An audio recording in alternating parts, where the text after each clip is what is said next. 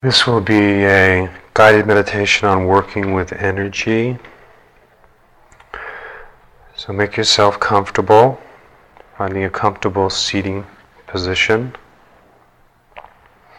Whether you be sitting on the floor or in a chair, having the head, the neck, and the back aligned.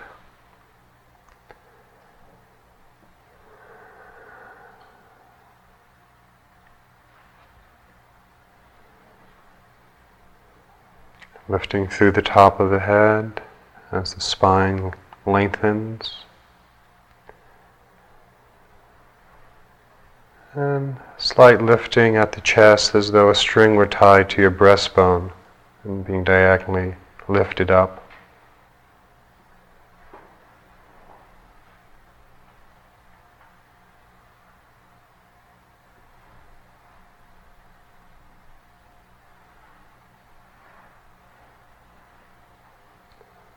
Softening in your face,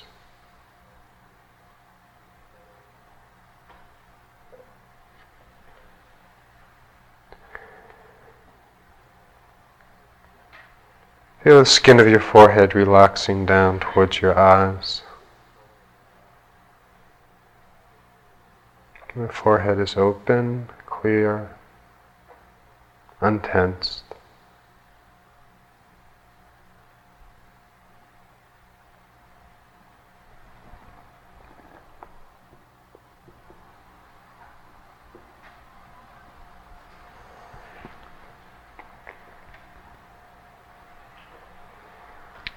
Relaxing your eyes,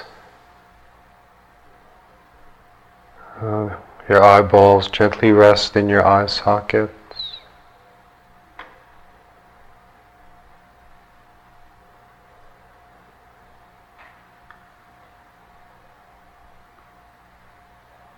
Corners of your eyes slightly turn upwards so your eyes are smiling.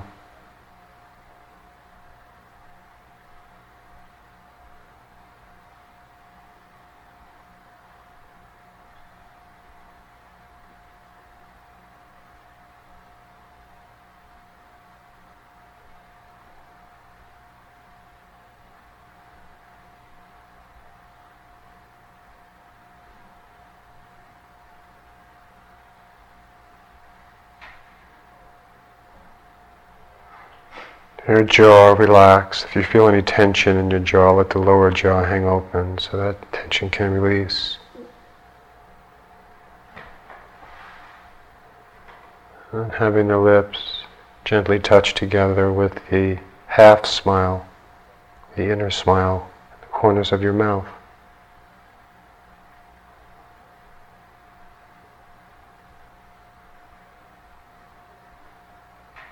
Your whole face is very serene.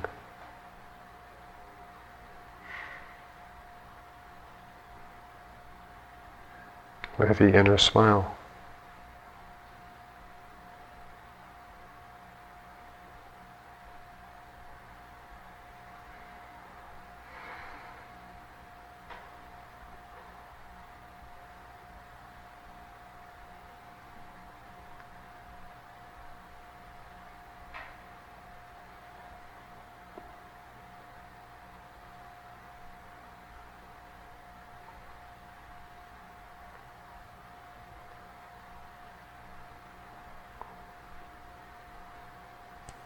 Bringing your attention above your head and imagine a red ball of light, a very bright red ball of light that's spinning above your head.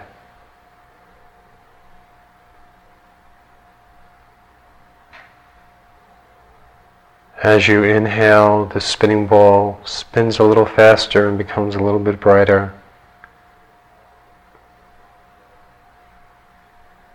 As you exhale, it stabilizes, continues to spin.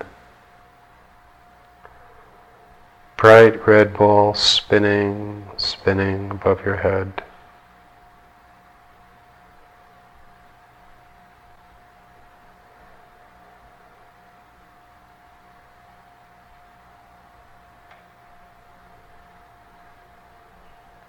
And then as you exhale, feel it moving down in front of your spine, down to the base of the spine,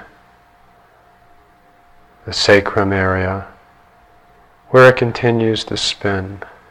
Bright red ball of light spinning.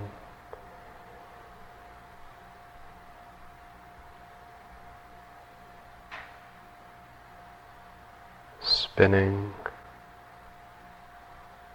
at the base of the spine.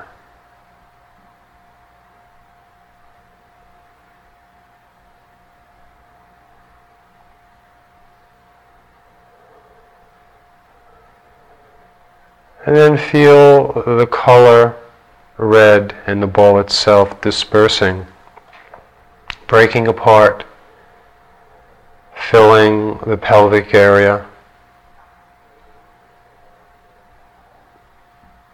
the lower legs, the lower extremities, the legs, all the way down to the feet.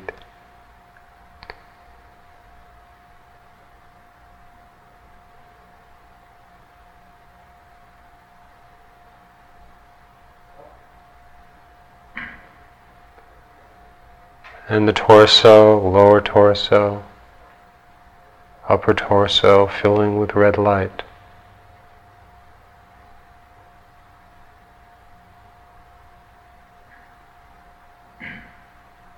You're moving through your arms to your hands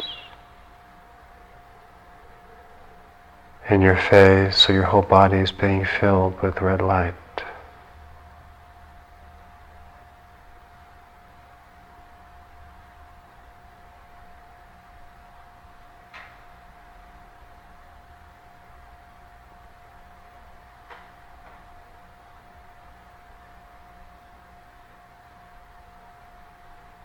Imagining your whole body filled with this bright red light. So you feel it in every pore of your body, every cell suffused with red light.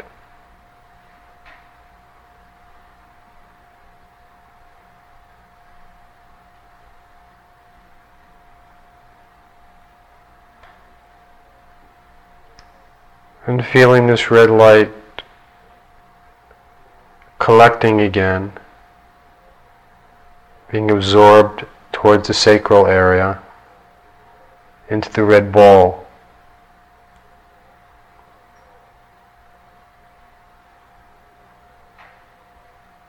So that all the red light is in the ball, spinning at the base of your spine.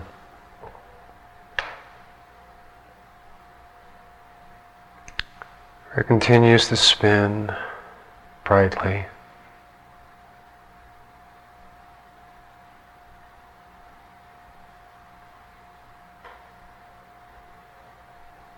And bringing your attention above your head and imagining an orange ball of light spinning brightly above your head, an orange ball of light.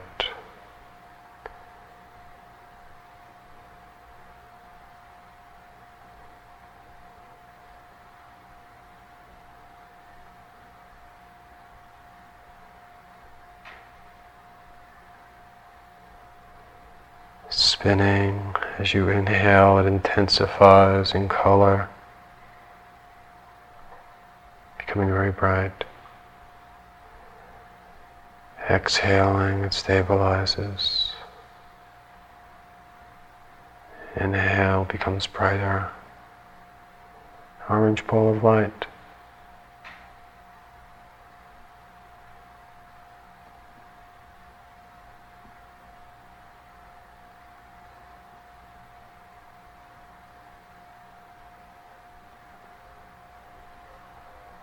And then as you exhale, the orange ball moves down in front of your spine, down to your navel, where it lodges in the navel.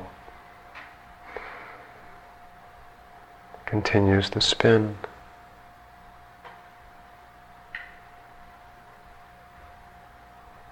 Bright orange ball of light spinning, spinning, spinning.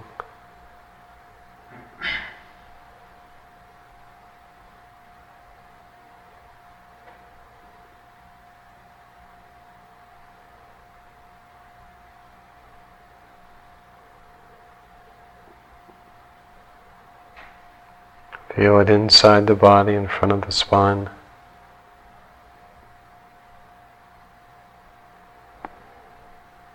And then feeling the color of the orange dispersing, again through the lower extremities, through the legs, down towards your feet.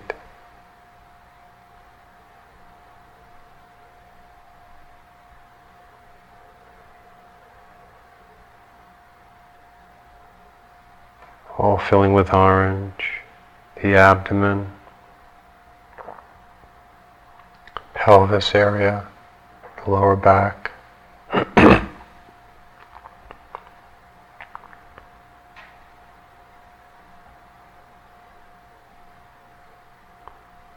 The upper portion of the torso and upper back filling with orange.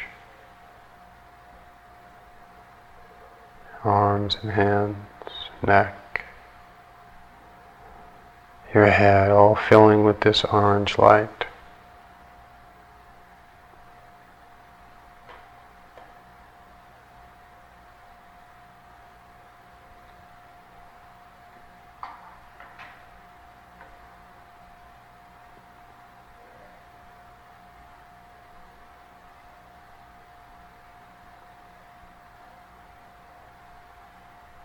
Your body saturated with the orange light.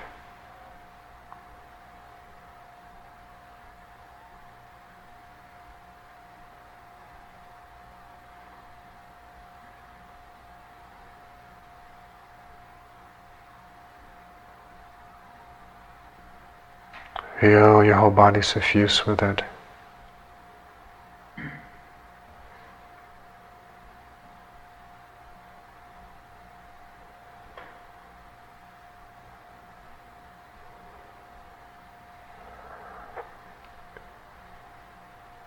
And then the orange light once again comes together at the navel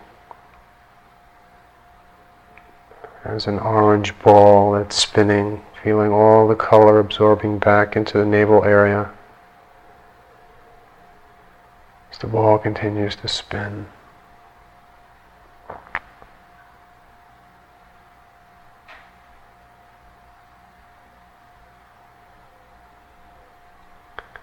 The red ball spinning at the sacrum, the orange ball spinning at the navel.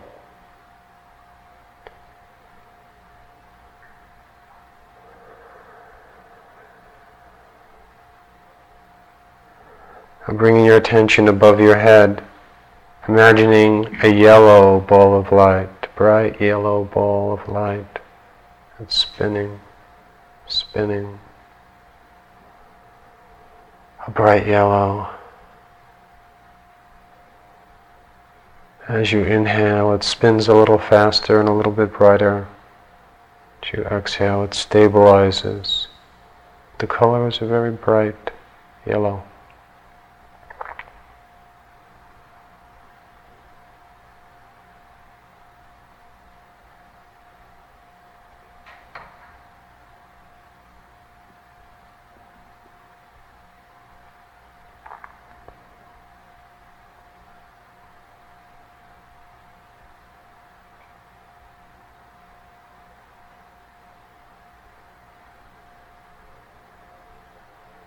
Now as you exhale, feel that yellow ball of light moving down in front of your spine to your solar plexus area, the point midway between the bottom of your breastbone and your navel, solar plexus.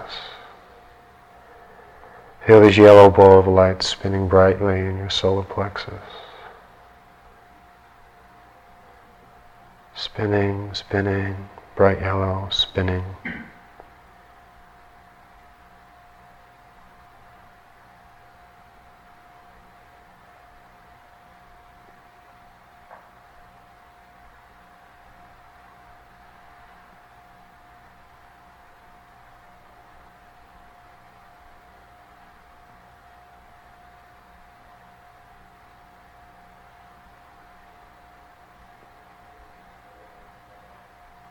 And feeling the light dispersing,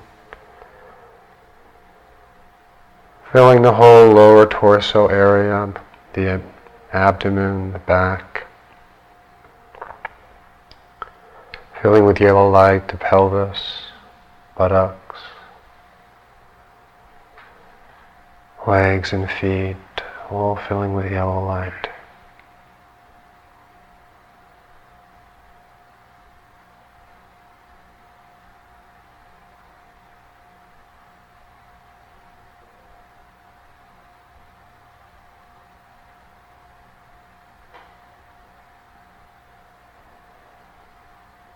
A very powerful energy center. Feel the color dispersing all through the upper torso, arms.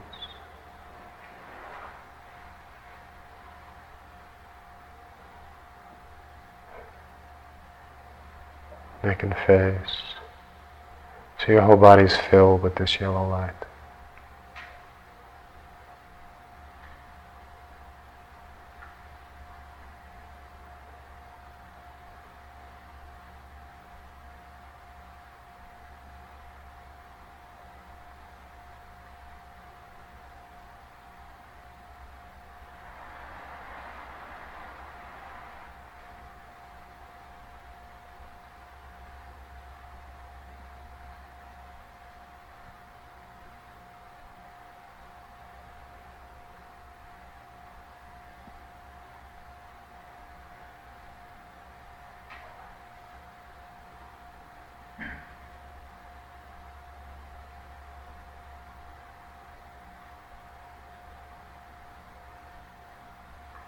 And feel the energy once again collecting at the solar plexus, all the yellow coming together,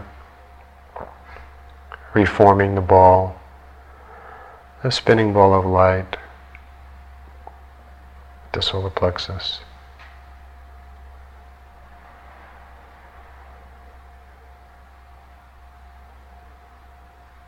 Where you can feel it spinning in your body.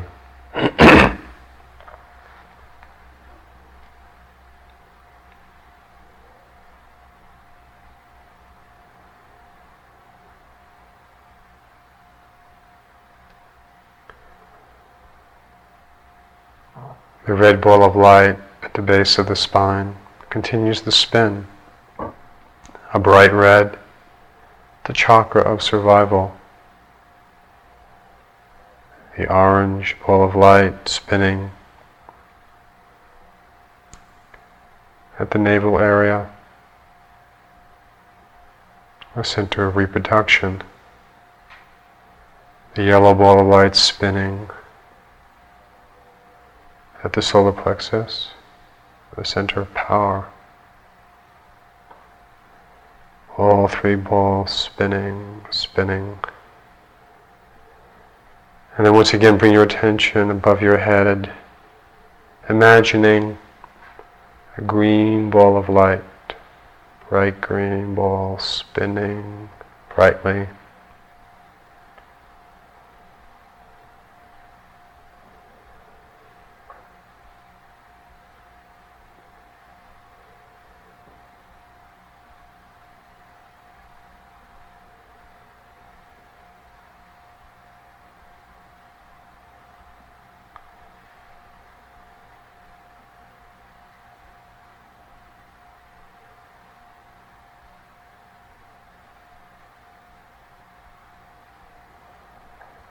As you inhale, it intensifies in color and speed.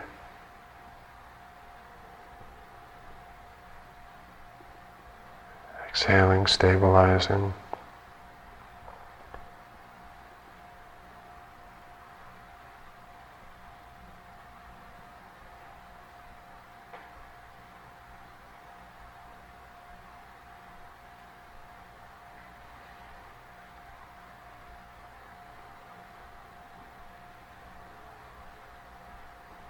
And as you exhale, it comes down in front of your spine, down to your heart center, this green ball of light.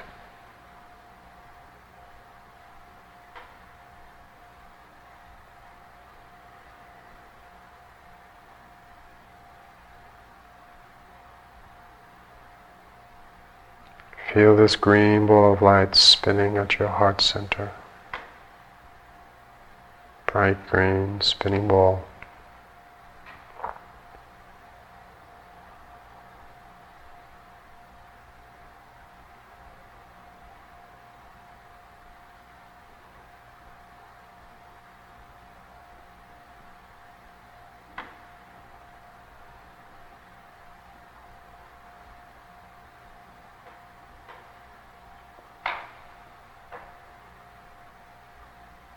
As you inhale, it spins a little faster and brighter.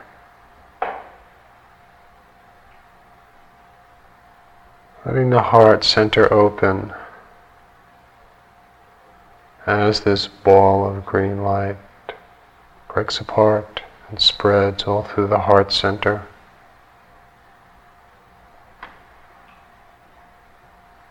All through your chest. Feel your whole body being filled with this green light.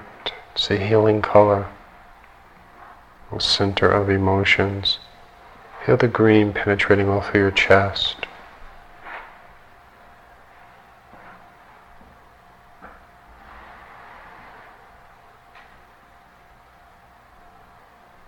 All through the back, middle upper back.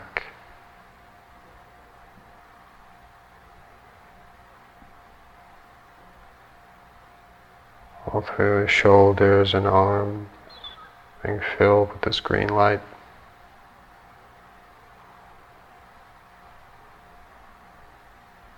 A healing color of green, feeling it penetrating through your body, through the face and head.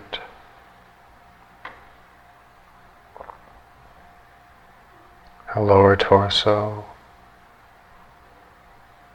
feeling it moving down through the pelvis to the legs.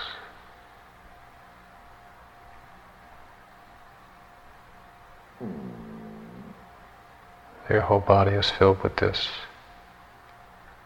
healing green light. Every cell is suffused with it.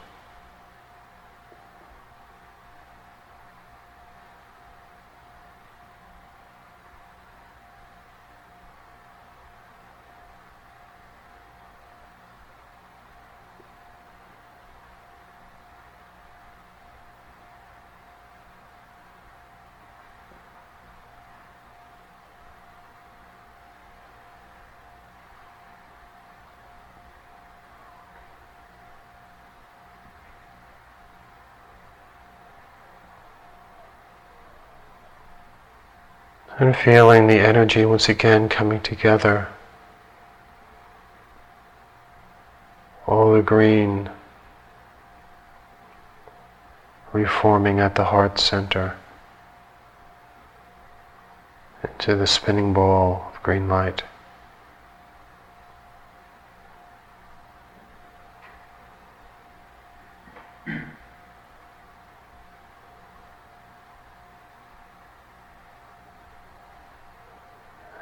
It continues to spin there, as do the other balls of light.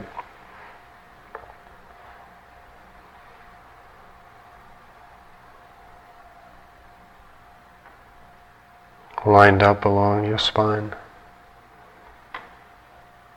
And bringing your awareness above your head and imagining a blue ball of light.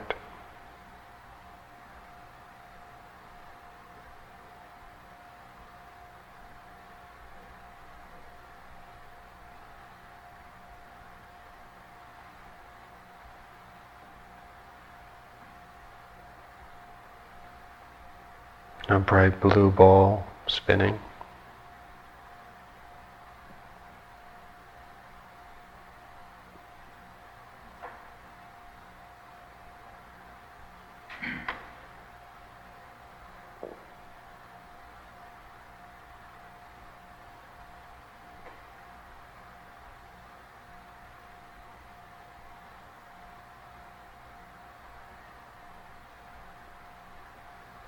Inhaling, it intensifies. Exhaling, it stabilizes.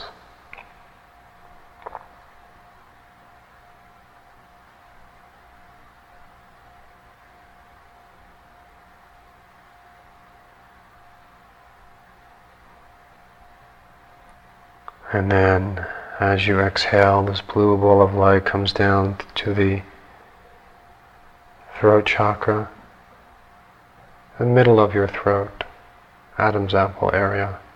Feel this blue ball of light, the center of your throat, spinning, spinning. As the center of communication.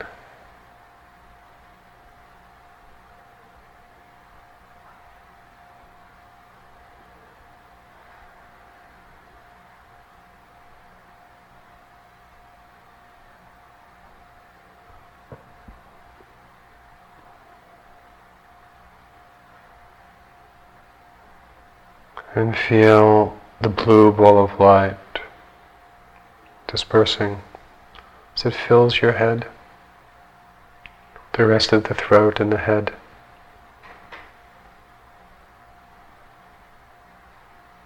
As it moves down through your shoulders and back and chest, through your arms, through the torso,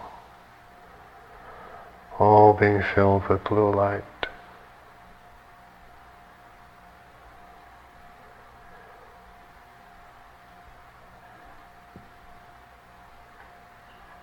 Through the pelvis and the legs,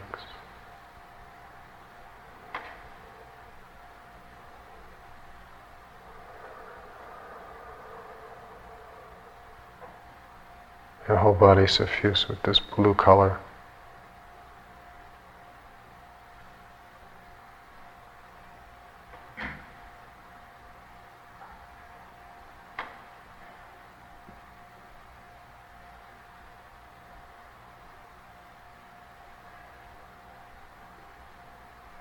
Feel it in every pore of your body.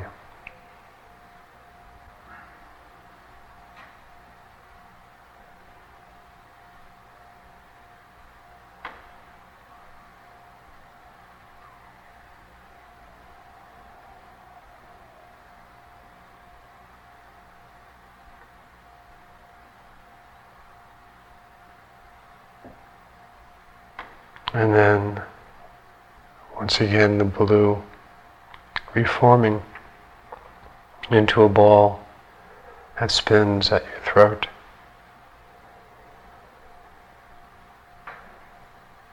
All the color being absorbed back into the throat chakra.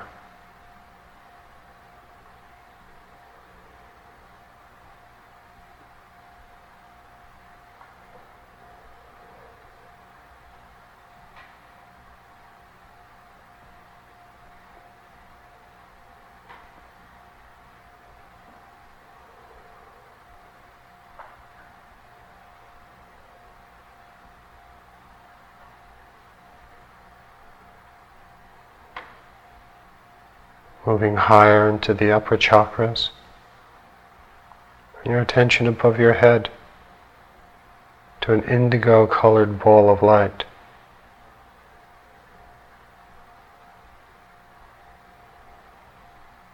A bluish violet colored light above the top of your head, this ball spinning.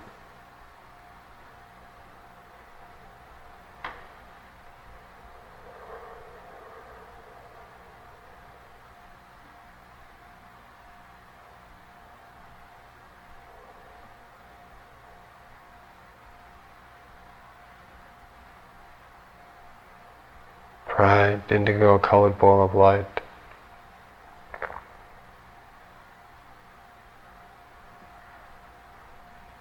Inhaling, it intensifies.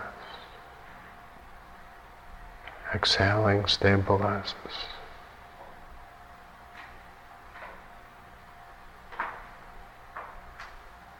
And then feeling this indigo colored ball of light moving down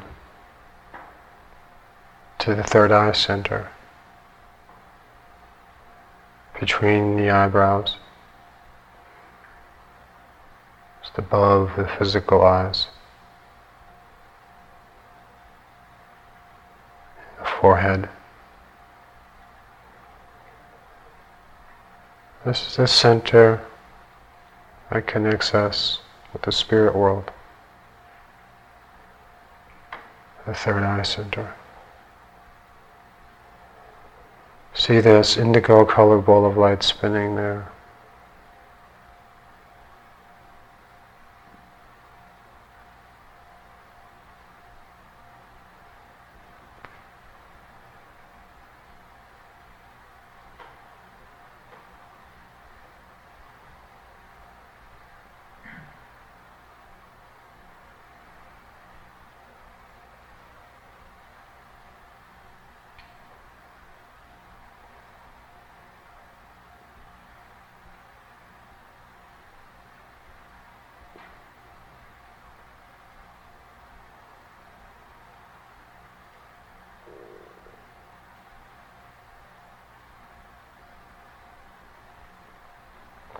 Now letting this light disperse all through your head,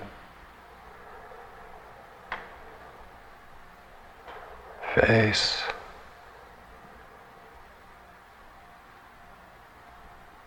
down through your neck,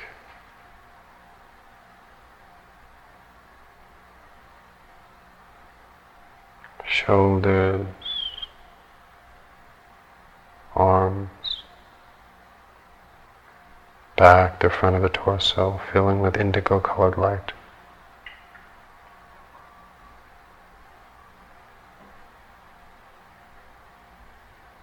It's spreading, filling pelvis, lower extremities.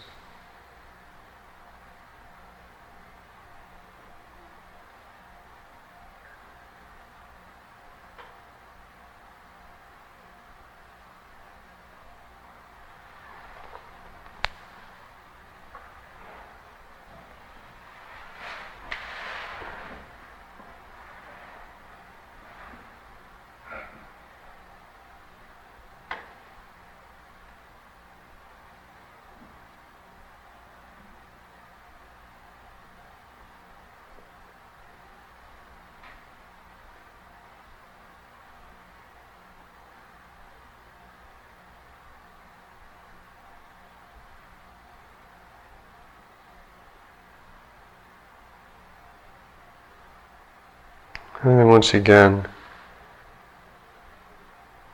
the light refocusing, collecting at the third eye center.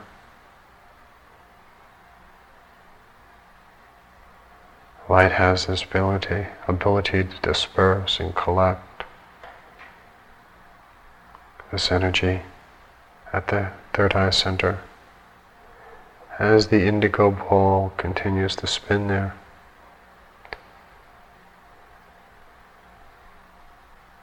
in line with the other balls of light.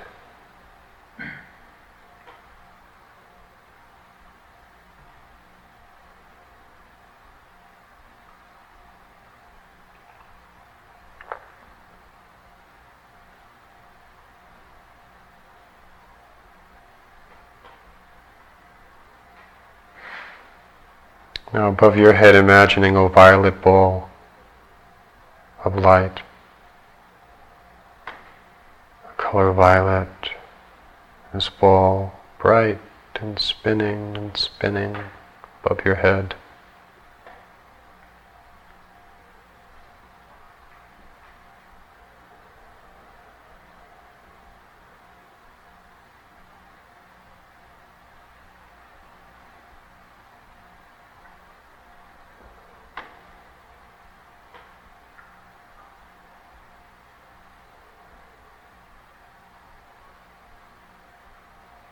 Spinning brightly, the violet ball.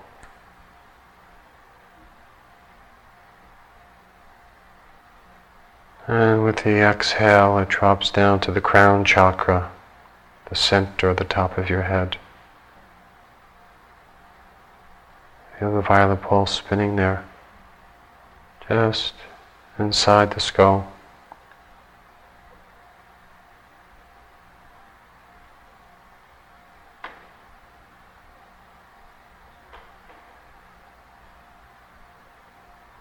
This is the center that most directly connects us with God, with the eternal.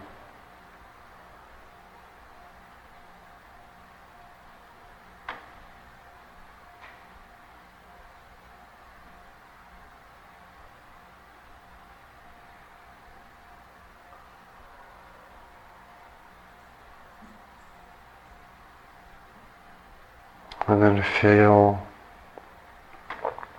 the light begin to disperse slowly down through your head.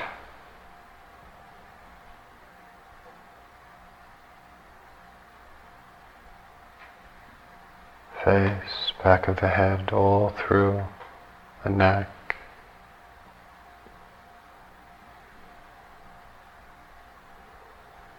Down to the torso, arms, legs, your whole body being filled with this violet colored light.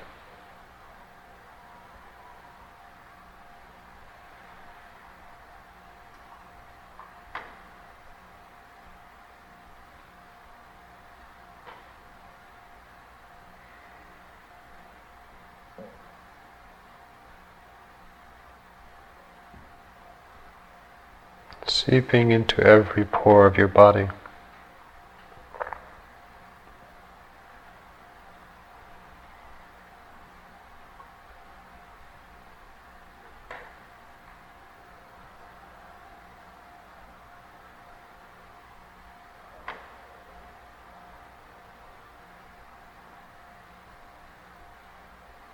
And with an inhale, feel the violet colored drawing and collecting together at the crown chakra.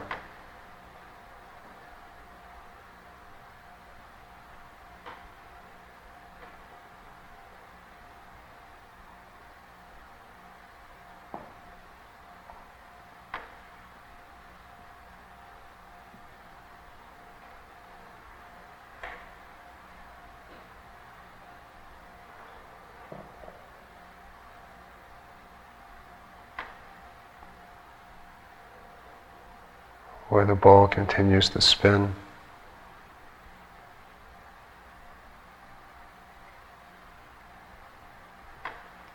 Opening the crown chakra.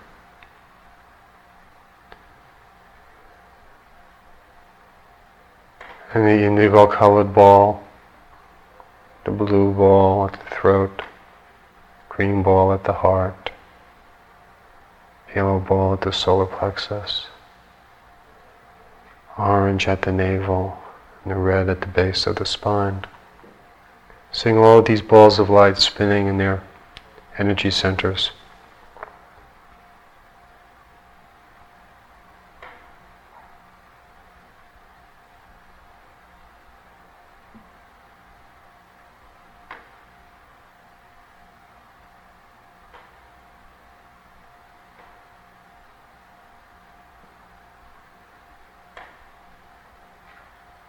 Now in a moment, when I tell you these balls will be moving in a line together up the spine and out through the top of your head. And then the light, the colors will fall down around you like an umbrella. Covering your whole body with these different colors of light.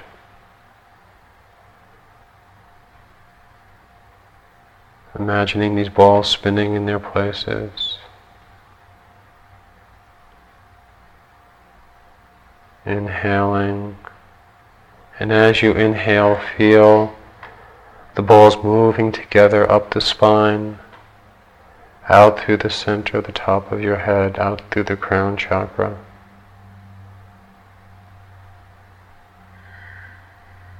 And then as you exhale, feeling the light spraying out over your shoulders, over your head, over your back, the front of the torso. So the light, the colors of the light is showering down upon you.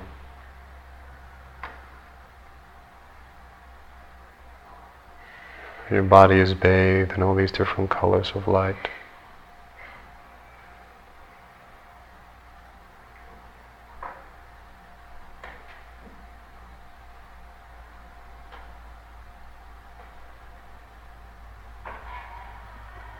Now imagine a white ball of light above your head, the whitest ball of light, the purest, whitest color that you know, that you can imagine. A very pure white ball of light.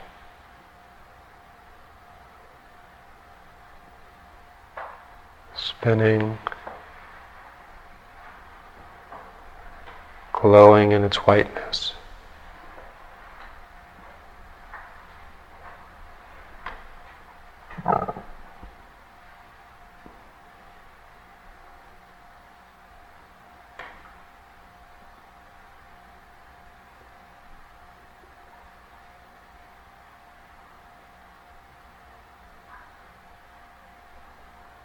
This white light might have a slight tint of blue or rose. Whatever color of white you feel most drawn to, feeling this white ball of light above your head.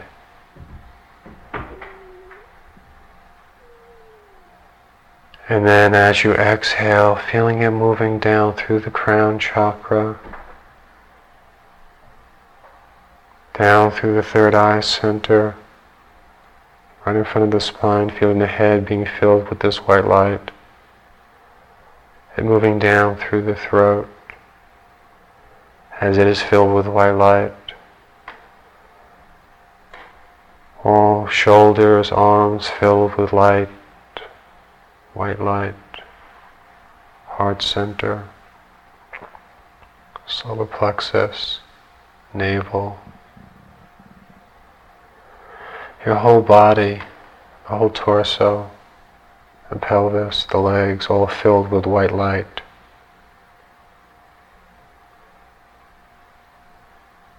Very purifying white light. So your entire body is bathed by it.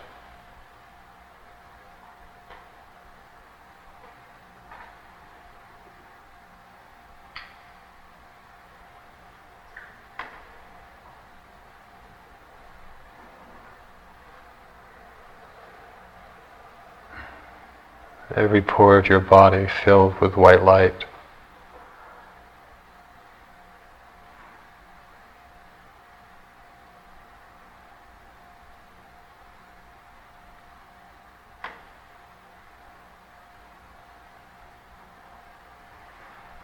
Not only is your body filled with white light,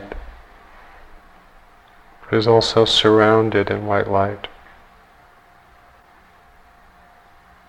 Completely surrounded, covered in this beautiful white light.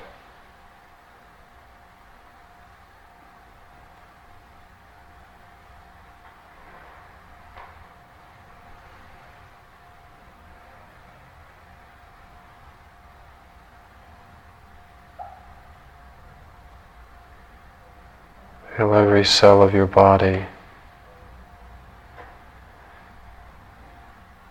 being deeply purified.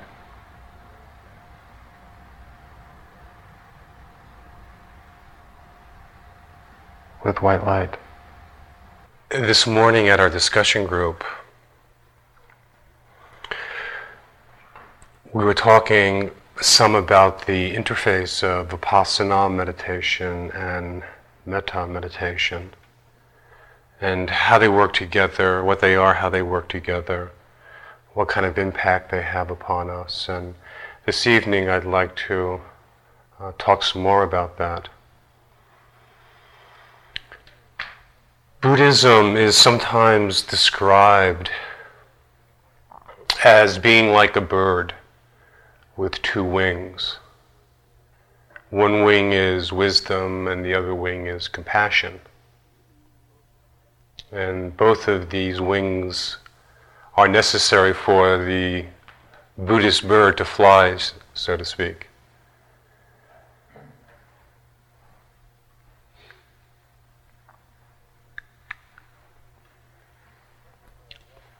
First of all, what is Vipassana? And how is it developed?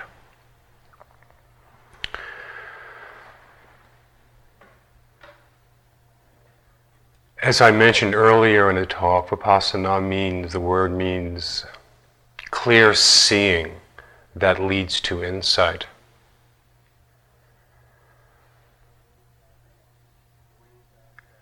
And the way that insight is developed is through mindfulness.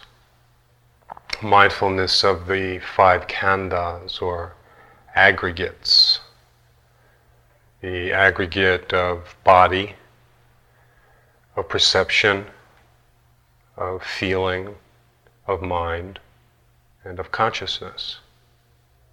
And as we sit or walk or stand, as we meditate, we're being mindful of the arising and the ceasing of these different aggregates. Being aware of body as sensation, seeing the arising and the cessation of sensation. A sensation of breath, a sensation of pleasantness or unpleasantness, neutral sensations, any kind of sensation in the body, seeing the arising and the passing away of that sensation. In doing that, looking into the nature of body and seeing the changing nature of the sensations themselves. At this point, perhaps in the retreat, you might find that you're able to sit for a longer period of time without feeling the stronger, more painful sensations, unpleasant sensations that you experienced right at the beginning of the retreat. Perhaps you start to move deeper into an awareness of a certain part of your body where there is more pain or more unpleasantness that you didn't have at the beginning. As you continue to be mindful and aware, penetrating into the body, start to see the deeply changing nature of it all. And the fact that the sensations themselves are not I, are not me, they're not mine. They're sensations that arise, sustain themselves, and disappear on their own. And that with mindfulness, we're just being aware of the process of that arising, sustaining, and passing away. The same thing with perceptions that we have.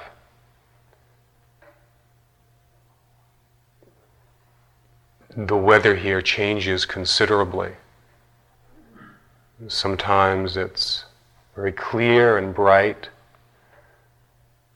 like it was today and last evening, where the sky is clear and the stars are shining brightly and the moon is very bright and full.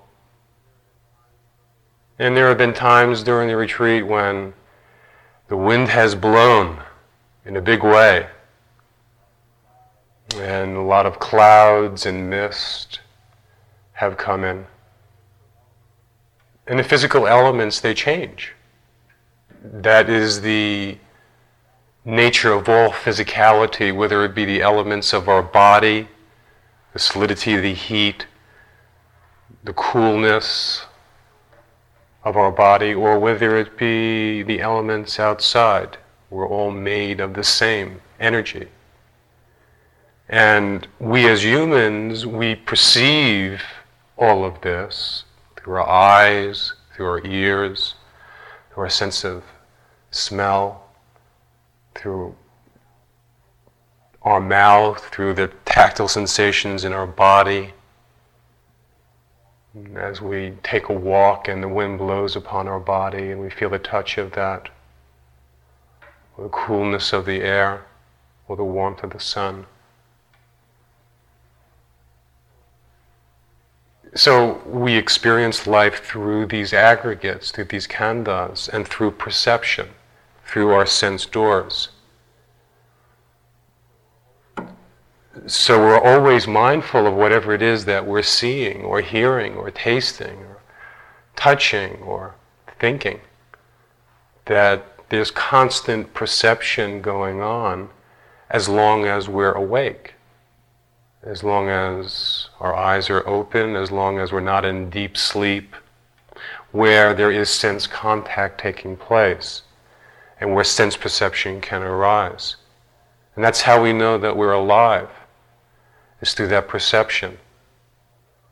And we're aware of all the senses, the sense material, the images that we see through our eyes, the forms that we see through our eyes, the sounds that we hear, the thoughts that arise and pass in our consciousness, the feelings that come and go, that we're aware of all of these perceptions. And we see the same process of the arising of them, the sustaining and the passing away. As we have a perception through one of our sense doors, feelings arise. Feelings of pleasantness, of unpleasantness, and of neutral feelings. When there is the sense door, just say, for instance, our eyes, and there is an object at which we're looking at, and consciousness is present in that moment, then seeing consciousness arises. When there is seeing consciousness or hearing consciousness, when there is a sense perception like that, oftentimes it gives rise to feelings within us. So if it's a beautiful, clear night and we walk outside and we see the moon, a pleasant feeling might arise from that seeing consciousness. On another day when it's rainy and very damp and very cold, and we walk outside and our coat is cold and our shoes are cold, and we put them on, that experience in that moment, that sense experience and that contact can give rise to unpleasant feelings in our mind. And sometimes our experience is obviously not very pleasant or unpleasant. It's more neutral in nature. It's not drawn to any one extreme.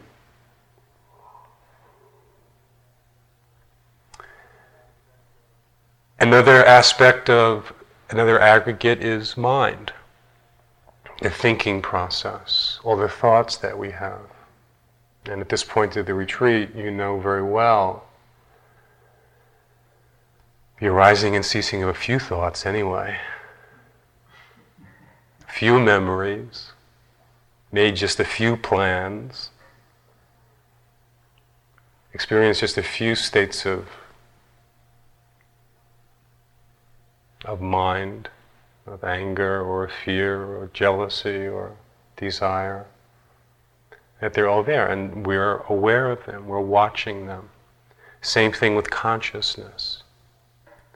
Being aware of the arising and the ceasing of the seeing, hearing, tasting of all the senses, and being aware of the being who is aware of the arising and ceasing of this, of all of the aggregates.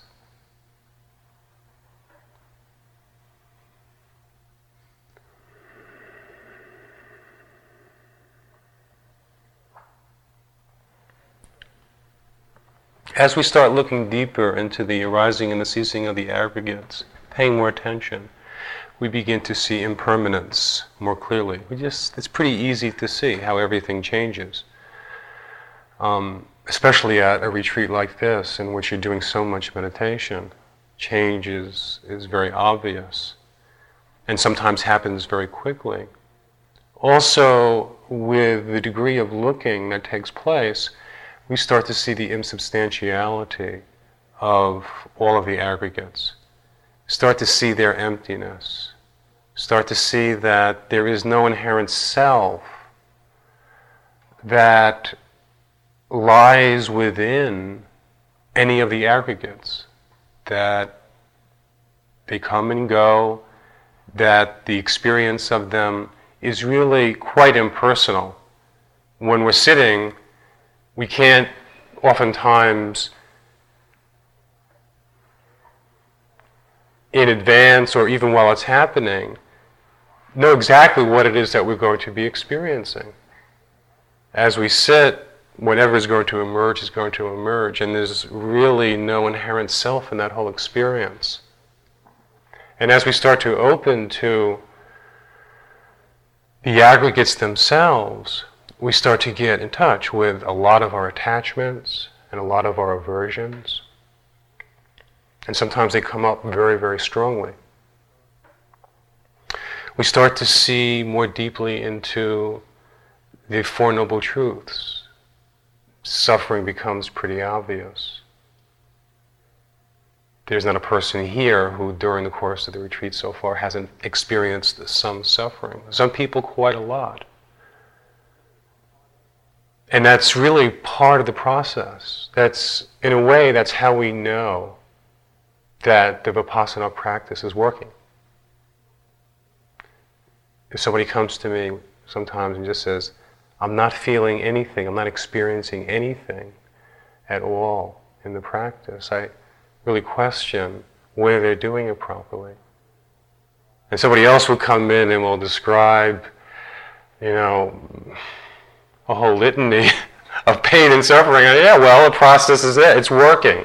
It's working in the sense that the person is looking and opening to themselves and what is there. And oftentimes, especially at certain points in the development of the practice, that means that there's going to be a fair amount of suffering involved. We get in touch with our fears. It's something which is that oftentimes happens right at the beginning. And as we pursue the practice, we become aware of it on more and more subtle levels of how much fear operates in our life. How much we fear. Fear of not being accepted, fear of being rejected, fear of not being good enough. Fear that we can't love, there's an inability to love, or that our love will not be enough. And all of these fears, when we start to get in touch with them, there can be a pulling back from the experience. That is part of the function or what happens when we experience fear. We start to get in touch with intense emotions like anger or sadness or grief, and some people in the retreat are experiencing a lot of this. We start to get in touch with some of these stronger emotions. Oftentimes a lot of fear comes up because of the intensity of the emotion.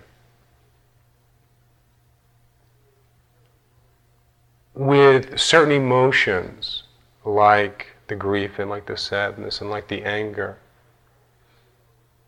Sometimes they are emotions that have been inside of us for a very long time. Lifetimes. They're very, very, very deep inside. And for so long, and especially in this lifetime, as we grow older and as these emotions are there and they're working through us,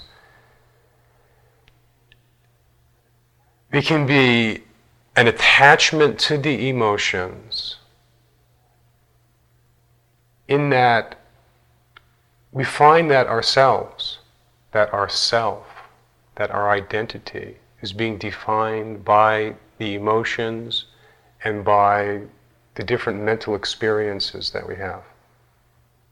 That who we are is defined by our grief or our sadness or our anger.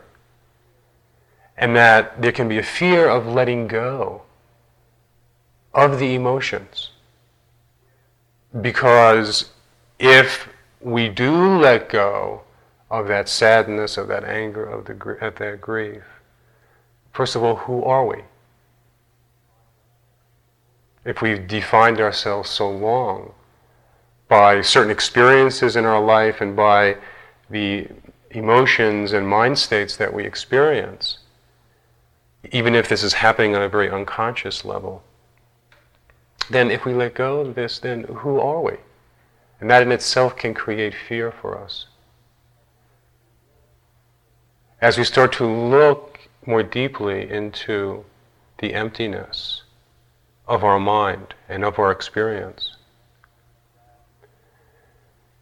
that looking deeper and deeper into the emptiness creates fear.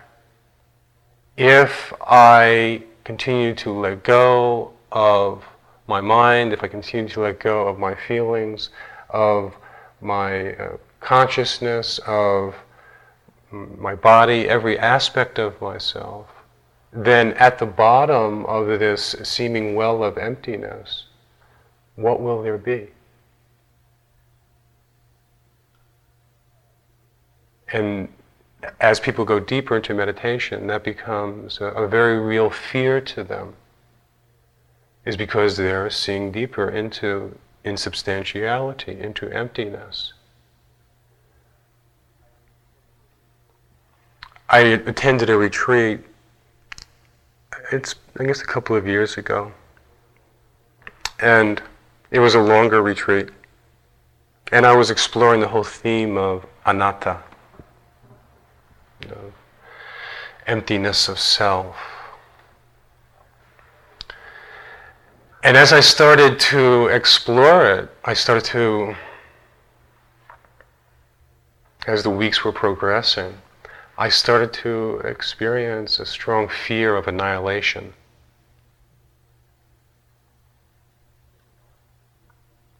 A fear of non-existence. And I went back in my mind at that time to when I first came across the teachings of anatta. Actually, the experience of anatta happened before that, when I was in my hippie days, when I was taking LSD. I would have experiences where who I normally perceive myself as being when I wasn't on chemicals was very different than when I was on chemicals. And that a lot of what I identified myself as being started to fall away and disappear when I was under the influence of certain hallucinogens. But I didn't have any understanding of Buddhism or the Buddhist teachings. When I went to Thailand, and I ordained, I read a book by one of my teachers, Ajahn Buddhadasa. And in it he talked about impermanence and emptiness. He talked about anatta. And it made a lot of sense to me. And in a way it related to what I had experienced previously when I was taking LSD and mescaline. And I really embraced it at that point. I really embraced anatta. It sounded like a really good idea, not to have a self. And as I was, a couple of months ago, as I was reflecting on all of this, I realized the reason that I embraced it, or at least one of the reasons that I embraced it, was because there was a lot of things that I didn't like about myself. And embracing anatta, no self, meant that I didn't have to accept these things, such as my sexuality or anger. I didn't have to accept these things.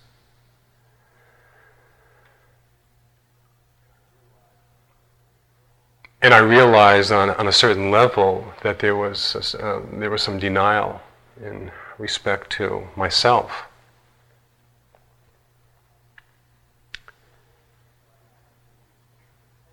So I had to move forward from that point and start to understand more my relationship with anatta, what that really meant for me now.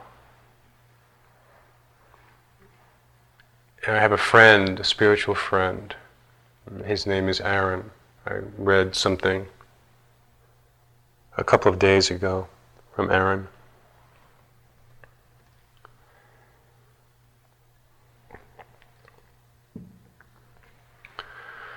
He's a spirit. He lives on a spiritual plane, and he's channeled by a woman named Barbara Brodsky, who lives in Michigan.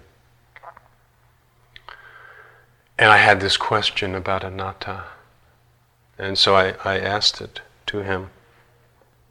I said, my impression is that Buddhists believe that everything is emptiness. Nothing substantive or permanent exists, such as a soul or God, and therefore all things are empty by nature, that is, empty of self or zero. Yet at times I sense the existence of a soul and of God.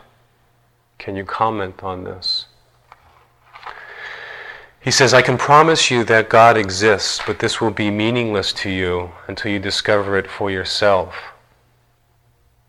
I believe you have begun to do this and must learn to honor what you feel with your heart.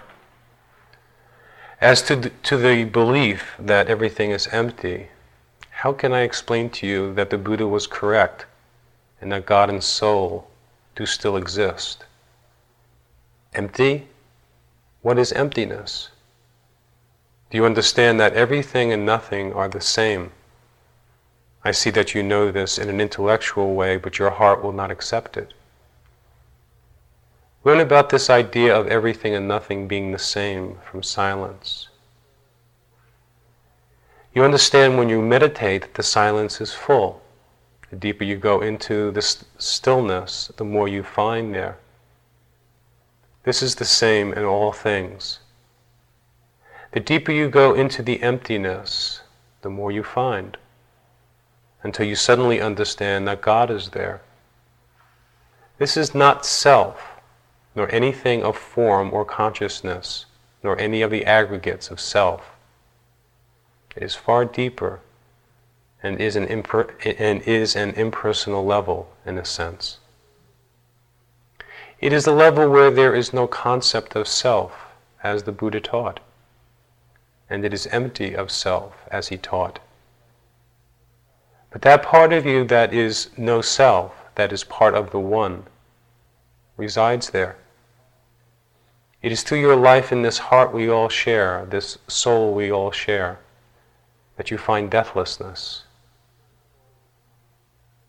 This is not a soul with consciousness and continuity, but when you reach this level, is simply oneness. Truly, we are all one. I have been in this space. I have chosen to leave it to teach. Always we learn on any plane. This is my own learning now, to teach others and grow in compassion and wisdom as I do so.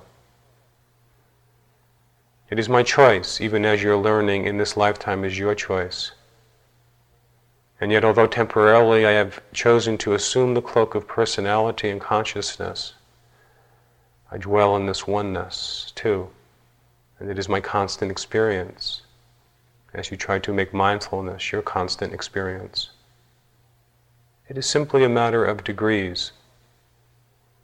Bound as you are by physical form, it is hard to go as deep. This is fine. You're always in the right form and the right plane to learn what you have chosen to learn. Trust this and honor your heart's wisdom. Please meditate on this. My words can only take you so far. The true understanding must come from within your own heart. Aaron.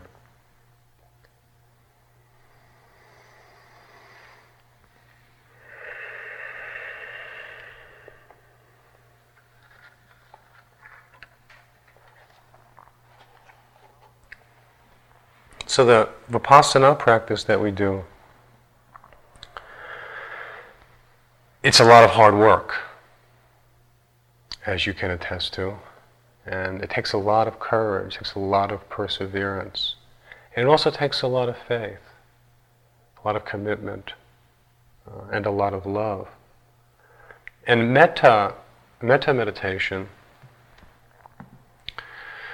is a kind of reminder of why we do any of this, why we pursue any kind of spiritual practice. One time a Trappist monk who frequently used to come to retreats at IMS I was talking to him one time, and he said the mindfulness meditation practice, Vipassana, he said, is very dry. He says, what do you have to offset the dryness of the Vipassana practice? He called it bare bones mindfulness. What do you have to offset the bare bones mindfulness practice? And it's true. If Vipassana is done without any love, it can be very, very dry. What there is to offset how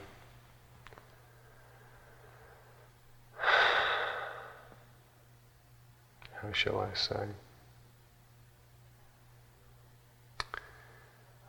The bare bones mindfulness. Essentially, is love. Love for ourselves. Love for the person who is doing the practice, essentially. Love being so important in the mindfulness practice because a lot of what comes up in the shadow side of ourself, the parts of ourselves which we haven't accepted, the parts of ourselves which we have tried to avoid, the parts of ourselves that we fear, the parts of ourselves that we don't like, that the metta meditation, the loving meditation, allows us to accept these parts of ourselves which are difficult to look at, especially with the degree of intensity, power, and oftentimes attachment that they come up with. And so the metta meditation practice is a reassurance to ourselves and a directing of love to ourselves, which allows this whole practice of Vipassana meditation to happen effectively.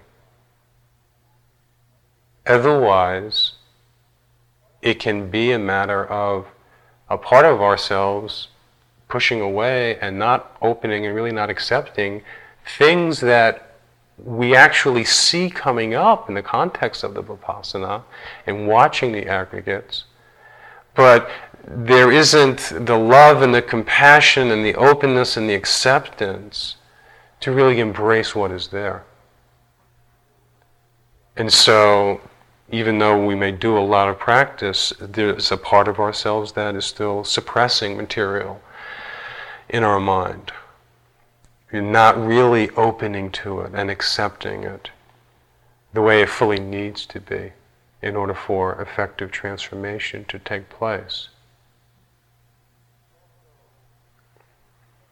It's also, the metta meditation, a reminder for us to love everything that we see around us, to love other people, to love animals, to love nature, the mineral life, the plant life, everything that exists around us. That when we feel the love and light and energy within ourselves that comes from doing metta meditation, loving kindness meditation, then we feel so much more connected to everything around us. It really is that oneness that Aaron was speaking of, is that when we are in that state of love, then we see that love reflected in everything around us. When we're experiencing anger and fear, oftentimes that's what gets reflected in the objects, the people, the situations which we meet in our life.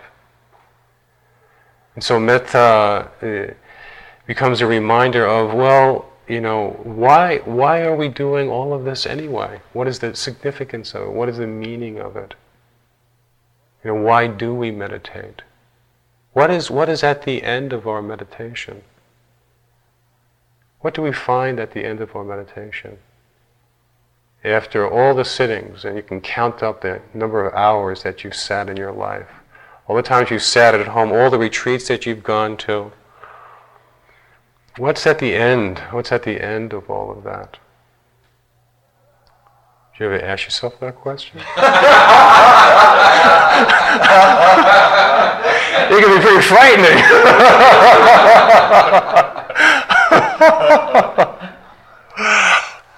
Well, hopefully peace. Or a little bit more than when we started. Opening a little bit more self-knowledge, understanding, and wisdom. Hopefully a little bit less suffering, less pain in our life. But hopefully a whole lot more love. You know, hopefully that's what we experience, is just a lot more love, a lot more acceptance of ourselves and who we are. You know, who we are as human beings. Where many of us, we've had such a hard time accepting ourselves. You know, because of the fear and because of the things that we haven't liked to see. We don't like to see in ourselves. And meditation brings us more and more into this fuller state of acceptance of ourselves on every level of our being, and also the feeling of completeness and wholeness that comes from this acceptance and from this love.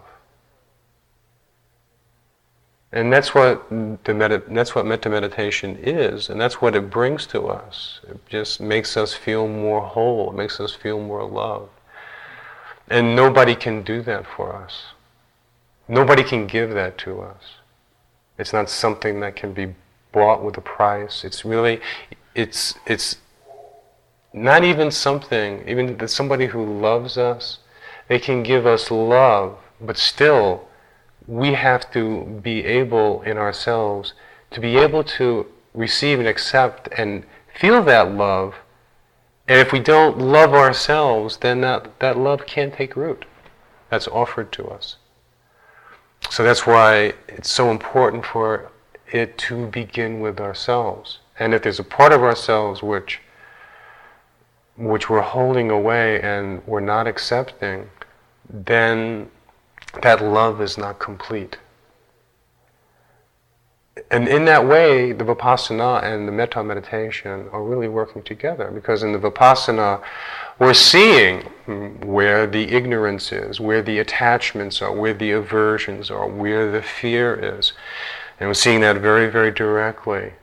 And love inside of ourselves is able to accept that. And it kind of tempers it. It softens it. It softens the experience of anger and of fear and of jealousy, that the little voice inside of ourselves that says, okay, you know, I'm willing to feel this now, I'm willing to experience this because I love myself and because I want to be whole and I want to be free of this ignorance. And I want to be free of the attachments and the aversions, that I want to live in greater freedom. And so the metta meditation becomes a reminder to this, that we always have to soften in ourselves so that that which comes up with a lot of intensity oftentimes, as many of you are experiencing it, or with a lot of repetition to it, over and over and over again, until we learn, until we understand whatever it is that we need to learn and understand. That the metta meditation relaxes us into our body, relaxes us into the experience that we're having, into the emotions, into the feelings, into the mind states. It just softens and allows all of that to happen.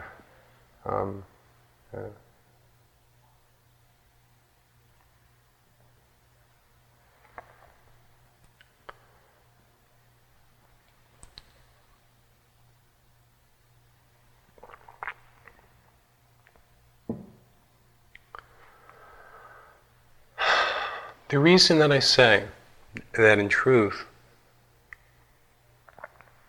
metta meditation and vipassana meditation work together, even though in in Asia, especially, they're really seen as being different practices.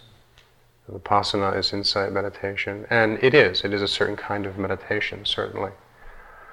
The way that metta, loving-kindness meditation, is looked upon in Asia is oftentimes practiced as a kind of concentration meditation, where you repeat a phrase, may I be happy, may I be peaceful, may I be free from suffering. May you be happy, may you be peaceful, may you be free from suffering. That is repeated over and over again, and that the repetition of that, it does concentrate our mind, and therefore it is a concentration, meditation of sorts. But the way that Vipassana and Metta meditation work together, and in fact, Vipassana meditation does have a very strong component of love to it, is that as we look at our ignorance, at the attachments, at the aversions, at our suffering, and as we start to see deeper into the Four Noble Truths, as we start to move past suffering, we, in that whole process of going through that in relation to our own emotional and mental experience, and also seeing other people go through the same experience, that as we start to move through suffering, that naturally we start to feel more compassionate and more forgiving. It's a very natural part of the whole process, because we see the nature of suffering so deeply. Through the Vipassana, we start to have compassion for that experience that we're having, for ourselves, the person who's going through that. And it gets extended to other people who are going through the same process. So the compassion is it's a very natural extension of the Vipassana. As we start to look at our resentments and our anger, and our mind holding on to resentment and anger and blame. As we see our mind do that, and see the suffering that creates for us, and then the mind being willing to let go of that when that happens, we start to learn about forgiveness. We start to realize that we can't hold on to self, we can't hold on to ego, we can't hold on to the anger, we can't hold on to the fear, to the resentment. It's like a burning coal in one's hand. You can't hold on to it. So you keep looking at it, and as you keep looking at it and experiencing it and feeling it, you say at certain points, as you go deeper in the practice, you say, I can't hold on to this anymore. You let go of it. And in that letting go, you're also learning forgiveness. You're learning compassion. There's a forgiveness for oneself.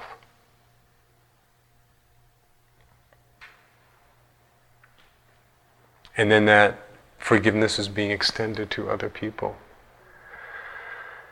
So they very, very much work together, Vipassana and Metta meditation.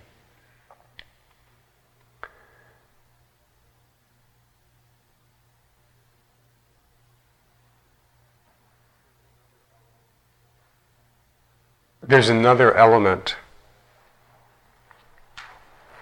the last thing that I'll be speaking about this evening,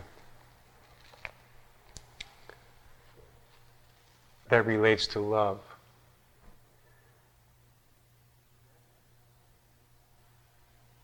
And that is the Absolute itself, that is God itself.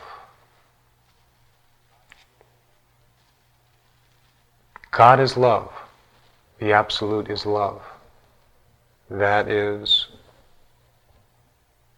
what all of us are a part of. When we say that we don't have a self, there's no permanent self,